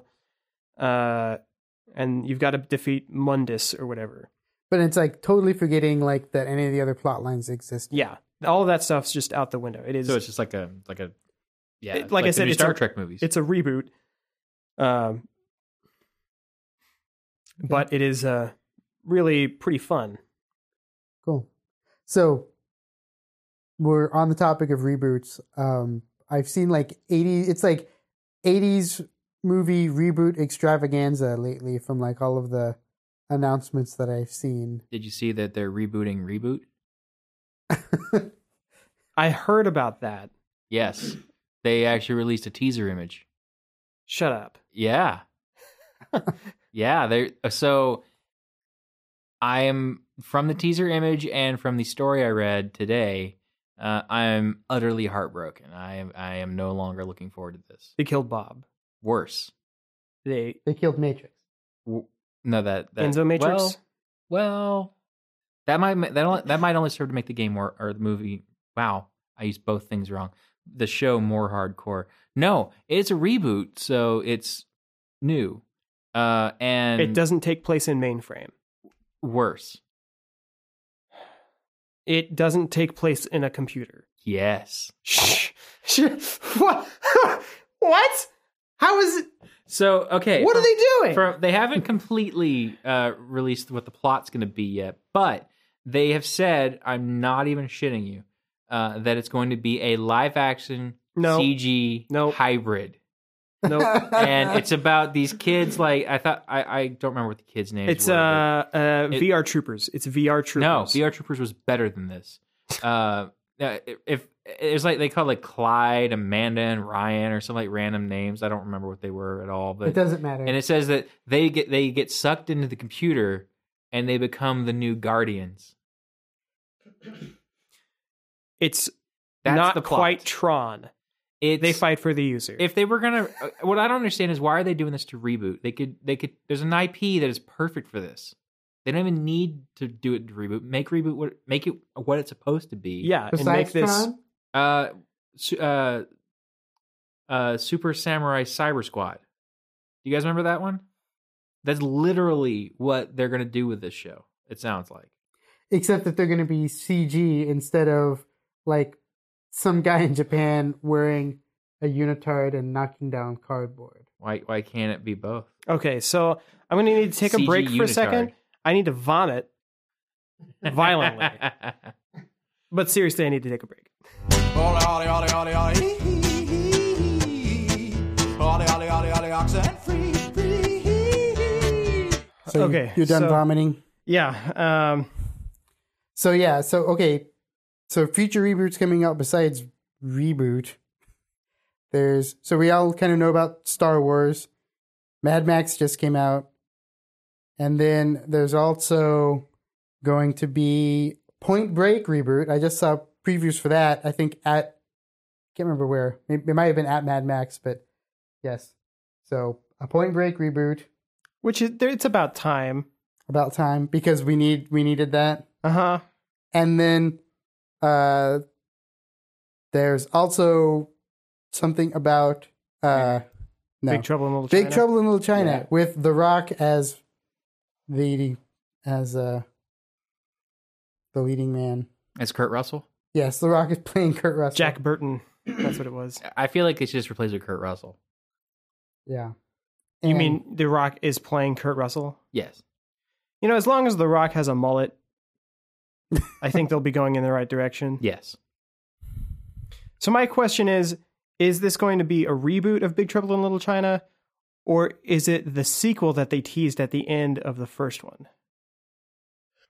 I can't remember who did not die at the end of the What first if- what one. if it was it's the, a- it was oh it was the the big animal claw, right? The I can't remember what that monster was named. Like I don't the think they had a monster. He was just like the yeah, the giant, It was just like the weird Yeti guy. the giant gross monster Yeah. thing. What if it's a, uh, uh, a reboot sequel in that it's like Evil Dead, where the second one is basically the first one and a sequel, The rebequel. the rebequel. Where they where where they realized that yes, the first one was dumb, and they really can't do serious horror. They can just do goofy camp horror. Yeah, Okay. except more so with Big Trouble in Little China. But I think Big Trouble in Little China knew what it was doing the whole time. You know, yeah, yeah. I'm just saying even more so. Just just amp it up. Yeah, I can't, I can't, I don't know if I can get into that. With the Rock and a mullet, calling himself Kurt Russell. Okay. Okay. I'd probably watch that movie. Who are you? Kurt Russell. I think Kurt Russell would get behind The Rock playing him. He should play the the villain. Kurt Russell should play the villain. Yes, Oh man, I forget the villain's name. I, I Shang feel Tsung. guilty. Lopan. Lopan. Yes, Oh, he that's should, what it he should be Lopan. You know the guy who played Lopan is still alive. Just get him to play Lopan. Again. Yeah. Except he's looking closer to Lopan in the wheelchair than uh than he ever did. Hmm. We're all aware that this movie was basically where all our, like half of the Mortal Kombat characters came from, right? Yeah. Yeah. You can play as Kurt Russell in Mortal Kombat. Yeah, actually, uh, Johnny Cage in Mortal Kombat X is straight up Kurt Russell. I'm not even making this up. If you, if you look at side by side pictures, like holy crap, they modeled him after Kurt Russell. He just needs that that uh, tank top. I think he even has one. like, there's a skin. I think he has a tank top on. For five dollars, you you can Yeah, turn yeah. him into Kurt You can Russell. get the the Jack Burton skin. They just call the skin Pork Chop Express. there you go. and then you can turn Stryker into Snake Plissken. Is Stryker in Mortal Kombat X? Yes. Yes. like every character from all of them plus they're not some all more necessarily playable think. though. are in there. Oh, okay. I, I saw the like five hour like every fatality video and they had like I again I stopped playing the game once it once it went 3D so Mhm. But, But- these are 2D. But they're 3D. It's a 2D play, but it's rendered in 3D. Yeah. yeah that's still 3D Yeah. uh, but Oh. they they had like every character from like those old games plus several more But anyway, so they're remaking that. What else? uh I don't know is there anything else well there's Star Wars Star Wars not really isn't a a remake, remake, though. It's a continuation. well that's fine yeah I Yeah. guess not It's more of a rejuvenation. we're kind of hoping it's a remake or at least like an improvement from it's more of a where palate it cleanser. had ended. yeah. Yeah. Uh, if I think to me, I guess I guess the fact that they're bringing in actors from the original like '70s movies is Uh-huh. what makes it feel like oh hey it, it makes it feel more rebooty than say the three the last three that came out where it was like a total it felt like a totally different like universe in a lot of ways. So, so talking about Star Wars and it being a palate cleanser, I did see Carrie Fisher uh, at a at a Dallas Comic Con the other day, and she was talking a little bit about Star Wars and about making the new Star Wars movies. And and one of the things she said was that they the making of these movies is I want to say she said it was it was sort of an apology to the fans. Wow, so that's uh, amazing. yeah. I love it. That's actually really that's really neat. Um, I know that uh, J.J. Abrams has joked about putting like Jar Jar's bones in one of the desert scenes. yeah. Like I said, opening first five minutes, there is a large transport ship. It has every single Gungan on it in the universe, The last refugee Gungan ship, and it gets blown up. And then you move on. That's how you open the movie. and that's how the new empire starts. With, Just pop, with the, the- popular the support ex- of the people. You open the movie with the extinction of the Gungan people, and then you move on. It's only need one You just see Boss Nass like floating through spaces. That's not him actually making that sound. It's just the last of the air escaping from his folds. Woo! Yeah. Yeah. Actually, I, I would I would welcome Boss Nass back into the game. Uh, I, I'd watch him in all the other movies instead of Jar Jar.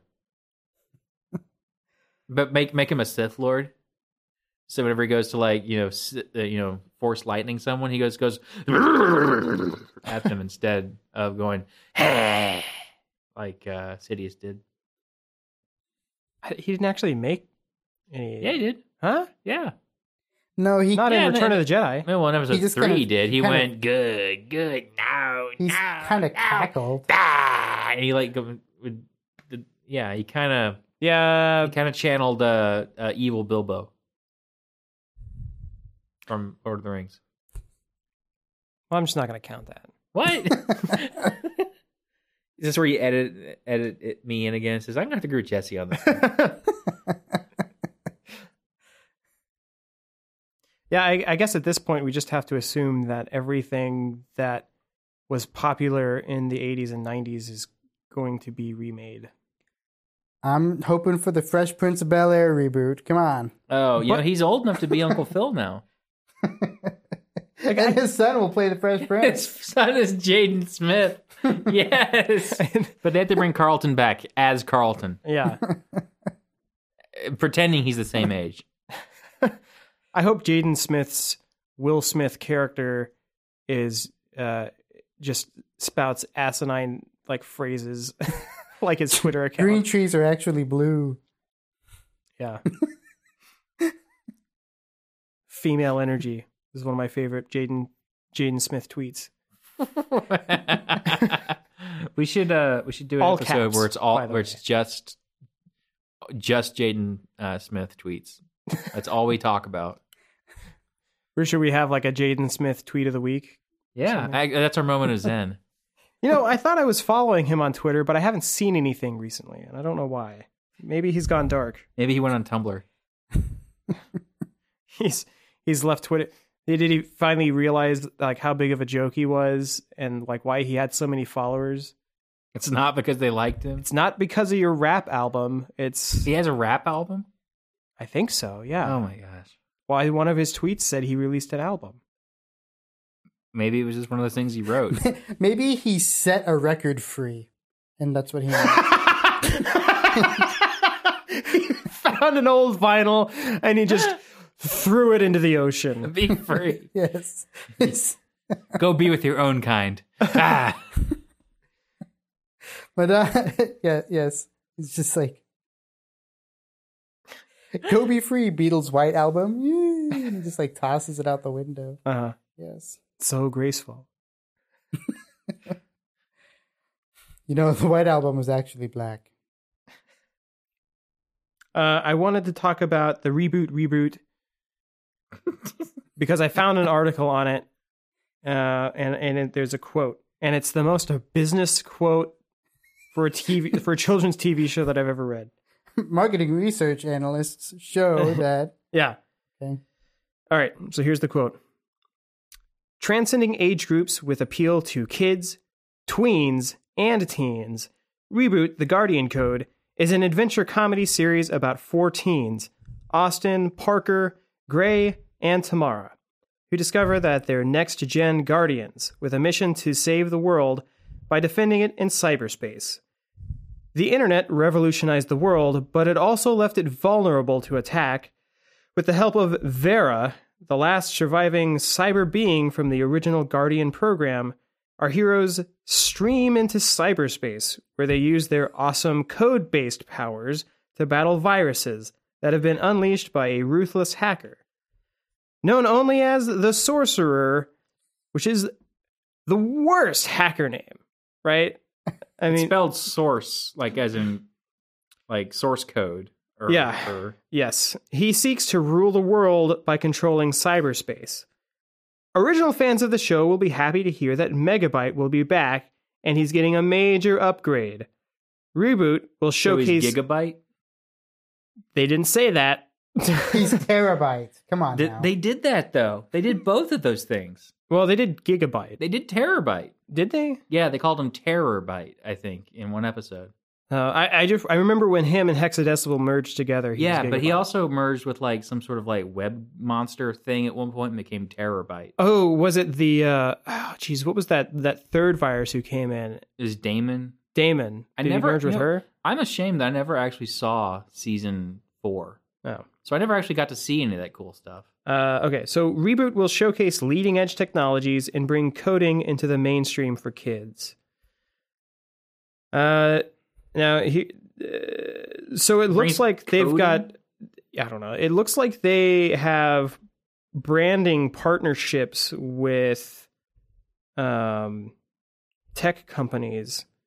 So I guess that's why it's live action, is that they're going to show like the kids are jumping into like an Asus laptop or something. Let's Yeah. jump into this Dell monitor. A Windows Surface. Yeah. Oh my gosh. My computer's got an Intel chip, so we'll be able to run s- these things in parallel with the hyper-threading technology of the Intel chips. Activate Intel Legends Cube. Boom, boom, boom, boom, as they tap their wrist. And they just Yeah. what like everyone in the in the Intel world wears those clean suits. Yeah, and they just keep playing that Blur 2 song over and over again. Mm-hmm. Yeah. Well, that's So, so how that's- is this different? That sounds than, like a horror. But how is this different than. Si- uh, Super Samurai Cyber Squad? I don't know. How is It that is different literally than the same premise. because there's like At least in VR Troopers, they were they they went into VR, but it wasn't really VR. They just they VR'd their their morph suits basically. They weren't they weren't actually in the computer most of the time. Yeah. They they just powered up and did their thing in the real world, fighting with VR powers.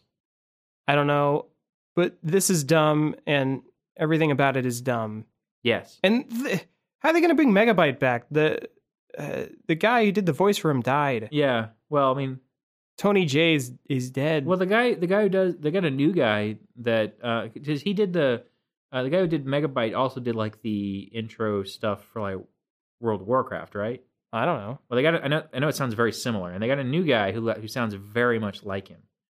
So, I mean, you could do the voice, but I, I, I don't understand how it's like. Don't worry, fans. Megabyte's back is a consolation. Yeah. When, by the way, it's like now it's live action.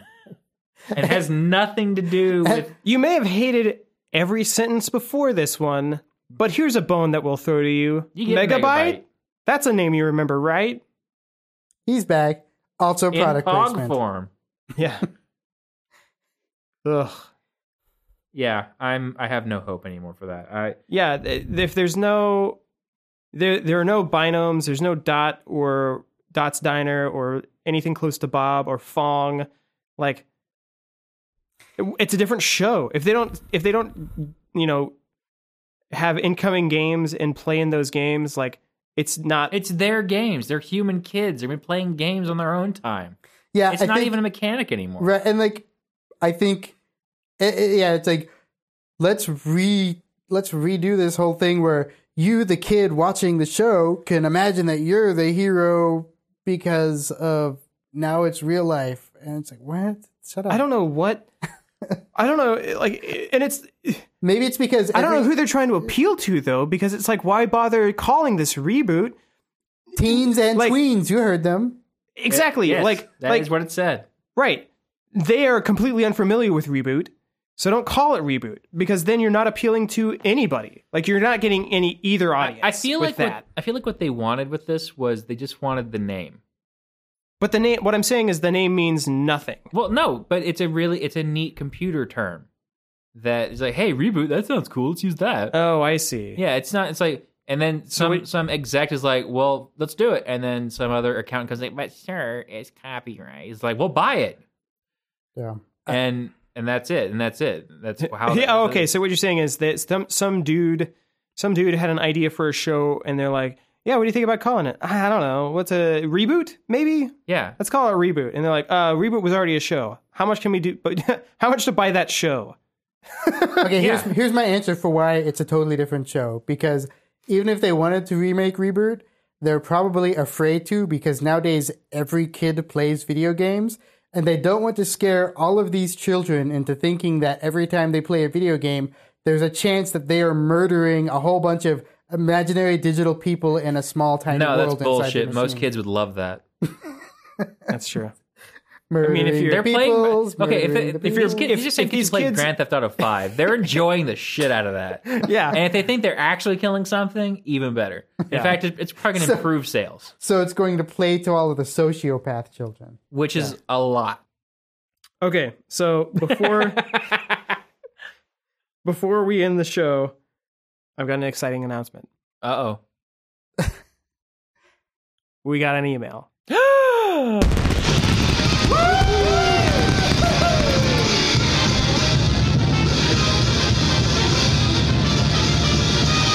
We have some kind of fanfare? I that gotta have. play? I'm gonna have Are some. you, are you gonna of- put like an e- extra echo on that? I'm gonna have something there, and it's gonna sound amazing.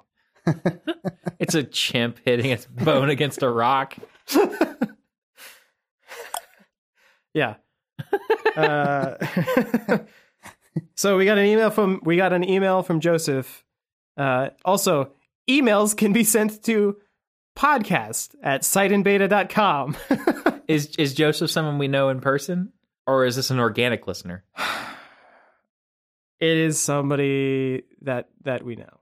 Well, that How much still did counts, you pay still him to send this email? I didn't pay him any money. This wow! is a, this All is right, a this real is an accomplishment regardless. this is a real email. You, he because, can't, did you come to him on the day of his daughter's wedding to ask him to email a podcast he does not listen to? because I know a few people who listen to this podcast, and none of them have sent in emails. I don't think they've even written a review for this thing on like iTunes or anything. I'm not even sure people I asked to listen to the podcast actually listen to the podcast. By the way, we're also on iTunes, which I forgot for a minute. Well, they're Yeah. they're already listening at this point. oh yeah, yeah, yeah, that's true. Yeah. Uh, but they can like they can rate us or leave a leave a leave a Leave a nasty Leave a review or yeah, something. leave a review. It's like I Yeah. can't believe how bad these guys smell. They smell so bad I can smell them through the through the podcast. Curse Uh, you, Sensorama. Okay, so Oh yeah, so back email. to the email. Back back on track. Email. Uh, so Joseph says you can get a real life The Babadook book, right? So Yeah. from last time, The Babadook. Apparently, you can get a real life book. Uh, let me let me click the link here and see what this looks like. does using the book like actually make you kill your family, like in the movie? You know, 'Cause I feel like that's probably something they shouldn't sell. They sell it at Planned Parenthood. Wow, Yes, it was the look on your face that made it worth it. which everyone else can see. Well, they they can guess. Oh, okay. So you can pre-order it, uh, and it has to get up to two thousand pre-orders in the next sixty days, is what it says. If we Uh, don't hit all of our pre-orders in 60 days, Well, I guess everybody that's interested in accidentally killing their family will be ordering that. Where's the book? it's an accident preparedness book. I, I stabbed the pop-up book and then this happened. Yeah, yeah, I guess. Or if you're just really into like being buddies with Mister Babadook, hey, why not? You know. I mean, is he good at parties? I don't know. Well, like, he's really quick with a pop-up book, so I yeah, imagine. I'm, if your if your party goers are really into pop-up books, they're probably get a kick out of them. I feel like with that kind of skill, he's probably like really good with balloon animals and other types of like crafts. Like well, that. maybe just maybe like origami because he's got paper crafts down. If he could make pop-up books, So does he give That's books true. to everyone? Who's everyone? Well, does he give books to everyone he meets? I don't know. I Because I was going to say, I only like- know secondhand from a movie, so that's like third hand. So let's say you invited him to a pool party, right. and there's like 30 people at the pool party. I don't know if you want to invite him to a pool party though, because it might get his books wet. Well, maybe not a pool party, but if, let's say let's say you're doing like a uh, So you've got Uh, like New Year's Eve coming up, and you're like, who can I invite?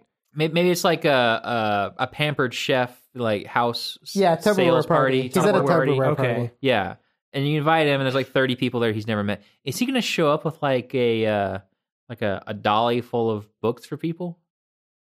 Is that his party favor? Maybe you know. It probably depends on the type of party. Like I imagine if it was a baby shower, just the mom would get the book because he doesn't want to. Yeah. he doesn't want to make it about Yeah. other people.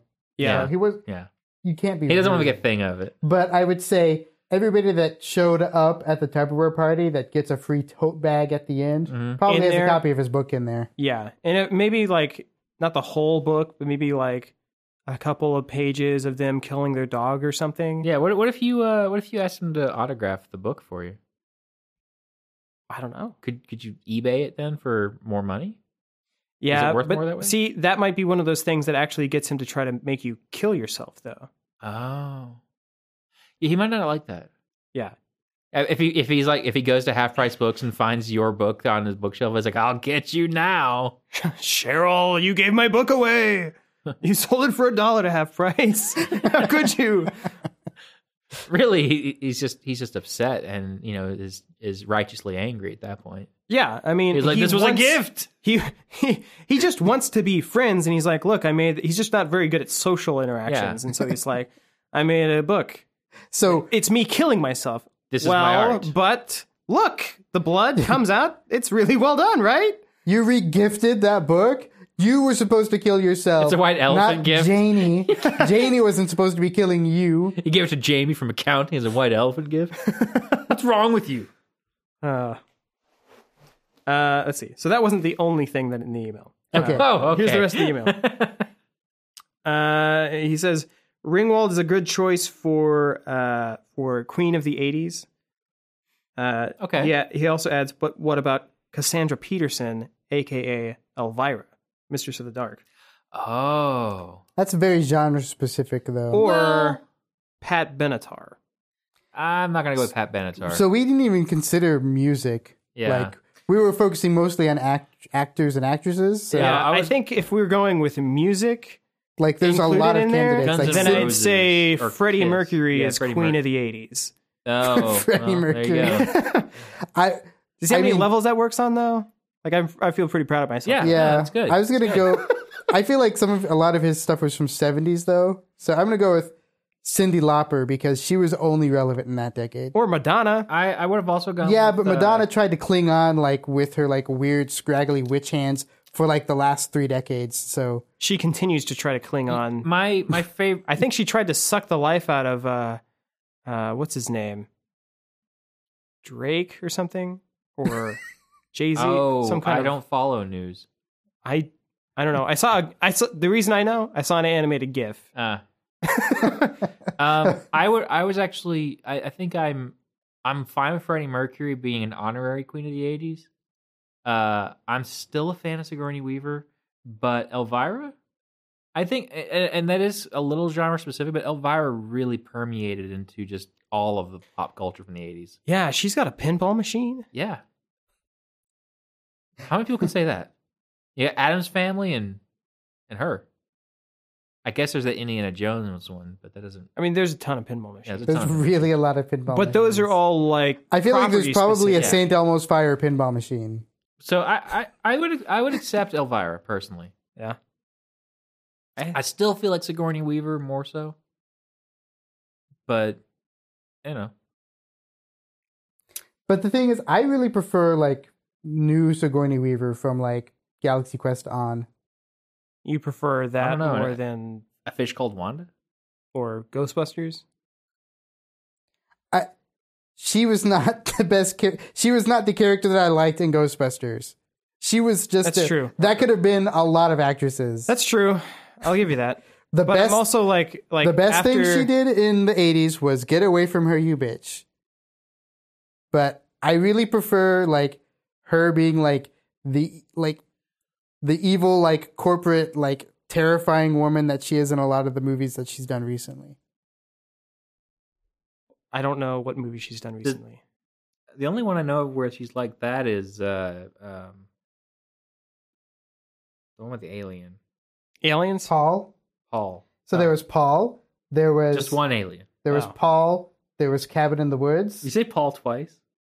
i'm listing them Look at his fingers. He's Yes. he's got the one finger up. One finger, Paul. Second finger, Cabin in the Woods. Uh, then there was The Devil Wears Prada. And then there was Baby Mama. And then there was uh, the TV pilot, uh, where she's like always this like very scary uh, uh, head, you know, Where she plays, bossy, bossy. she reprises woman. her role as Zuul. Yeah. So how is? Uh, I don't feel like that. it's been a while her, since though. I've seen Working Girl. But is it like her her role in Working Girl? Kind of, but like way more over the top, like cartoon, like that to like more of a cartoonish level and a lot of the stuff she's. Like, you saw Cabin in the Woods, right? Yeah, but I didn't remember that she was in it. Yeah, she was at the end. Yeah, she was. Okay. I like that. I just remember Weaver. that uh, that douchey guy who gets killed by the merman or something. Yeah, That's the guy that I remember. He's, his, his phobia is mermaids. Yeah. and then unicorn was pretty good too. Um. Anyway, thanks thanks for the email. Yes. Uh, yeah. Yes. Please write again.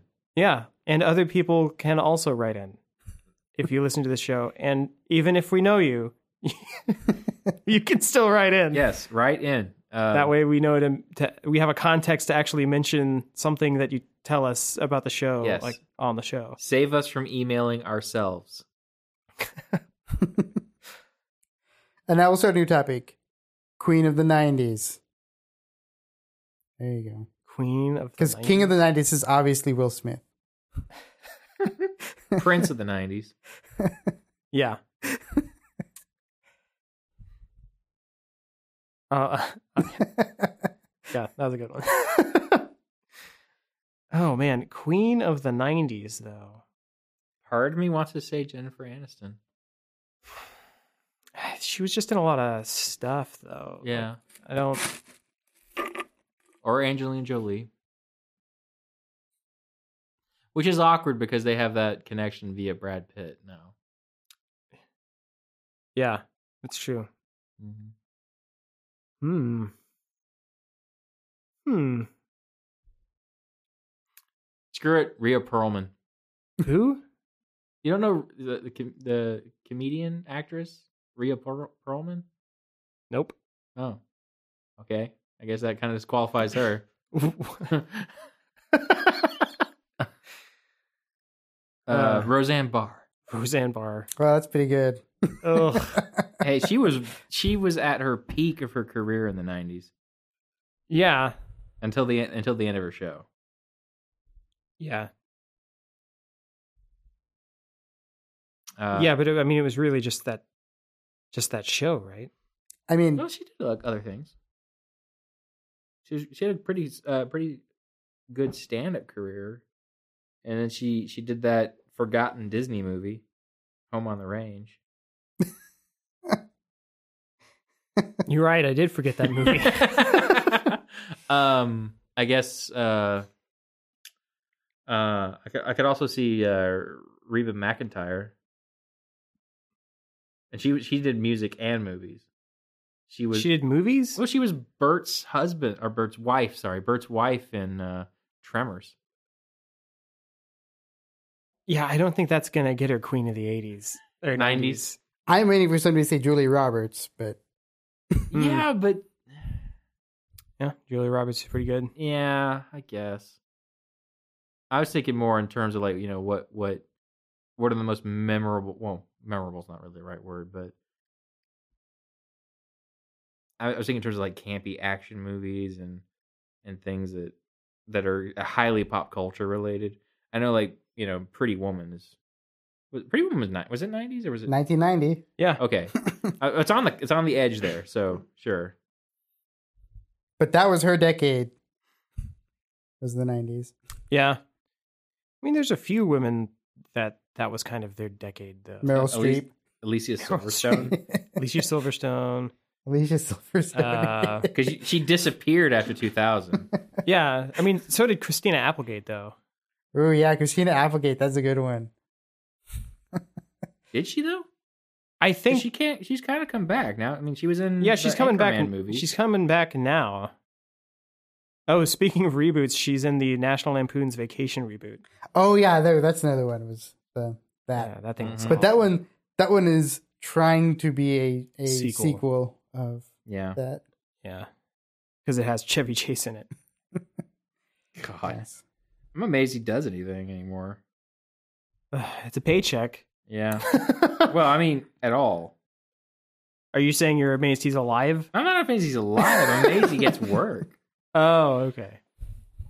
You're amazed people hire him. yeah For things. uh calista flockhart Ally McBeal? yeah that was a big deal in the 90s I guess I just didn't pay any attention It to was. it. I mean, it's too. I was Probably young because I was be twelve and I wasn't really into. Cr- like, that was a You 90s. weren't. You weren't in a single female lawyer. yeah. That was a 90s show? Yeah. yeah. Oh, wow.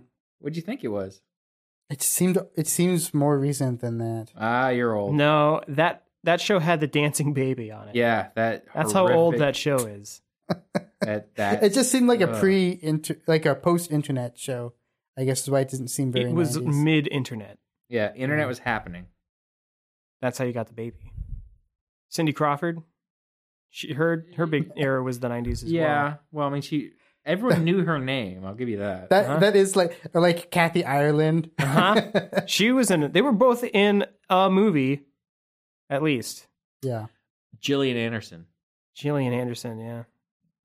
Yeah. That's You know? that's my vote right there. Actually, Agent That- Scully. Agent Scully. Like her whole career was the entire length of the nineties, I think. Yeah. That's that's my vote. I think it's a pretty solid choice. Uh, I mean, I guess I guess you could. It would be remiss not to mention uh, Sarah Michelle Gellar. She got her Why? start in the nineties, wasn't she? Wasn't Buffy in the nineties? Was it? Thought it was. I think it continued into the two thousands. I know the movie was. I want to say it started like the Buffy TV show started in the nineties, Yes. Yeah. Maybe. I never watched it. but yeah, It looked like the exact opposite of what I wanted that show to be. Right. There's also uh, Julia Louise Dreyfus. Seinfeld. yeah, Oh yeah. The don't think she did dance much- named after her. I don't think she did much else than Seinfeld, though, right? During that time. Uh no. I think it was just Seinfeld. Hmm. I don't know. Anyway, Yep. Something to think about. something to think about. So write in your thoughts. podcast at stillinbeta.com. And I suppose Site, if podcast at siteinbeta.com. That's a correction. I suppose if you dare to challenge the king of the '80s as not Will Smith, you can 90s. suggest some king of the '90s. Yes, yeah. so you could suggest something an alternative to that, but I don't even know what that could possibly be. I, I, I would consider.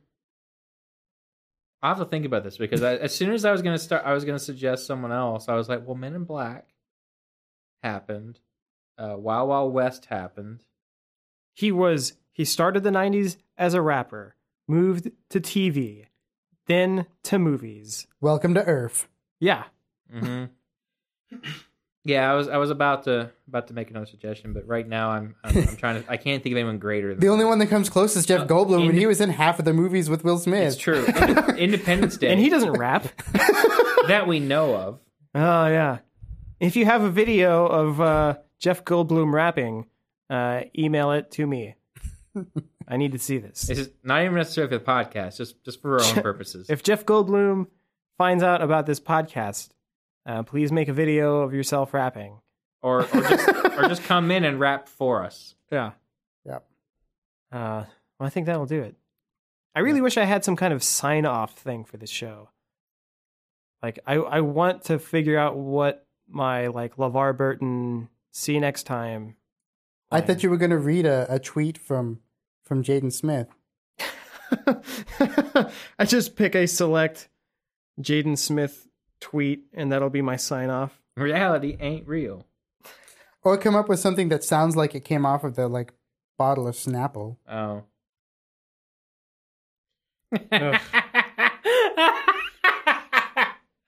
Uh, okay, so on uh, July 17th, 2012, he tweeted, I watch Twilight every night. There you go. That's your quote.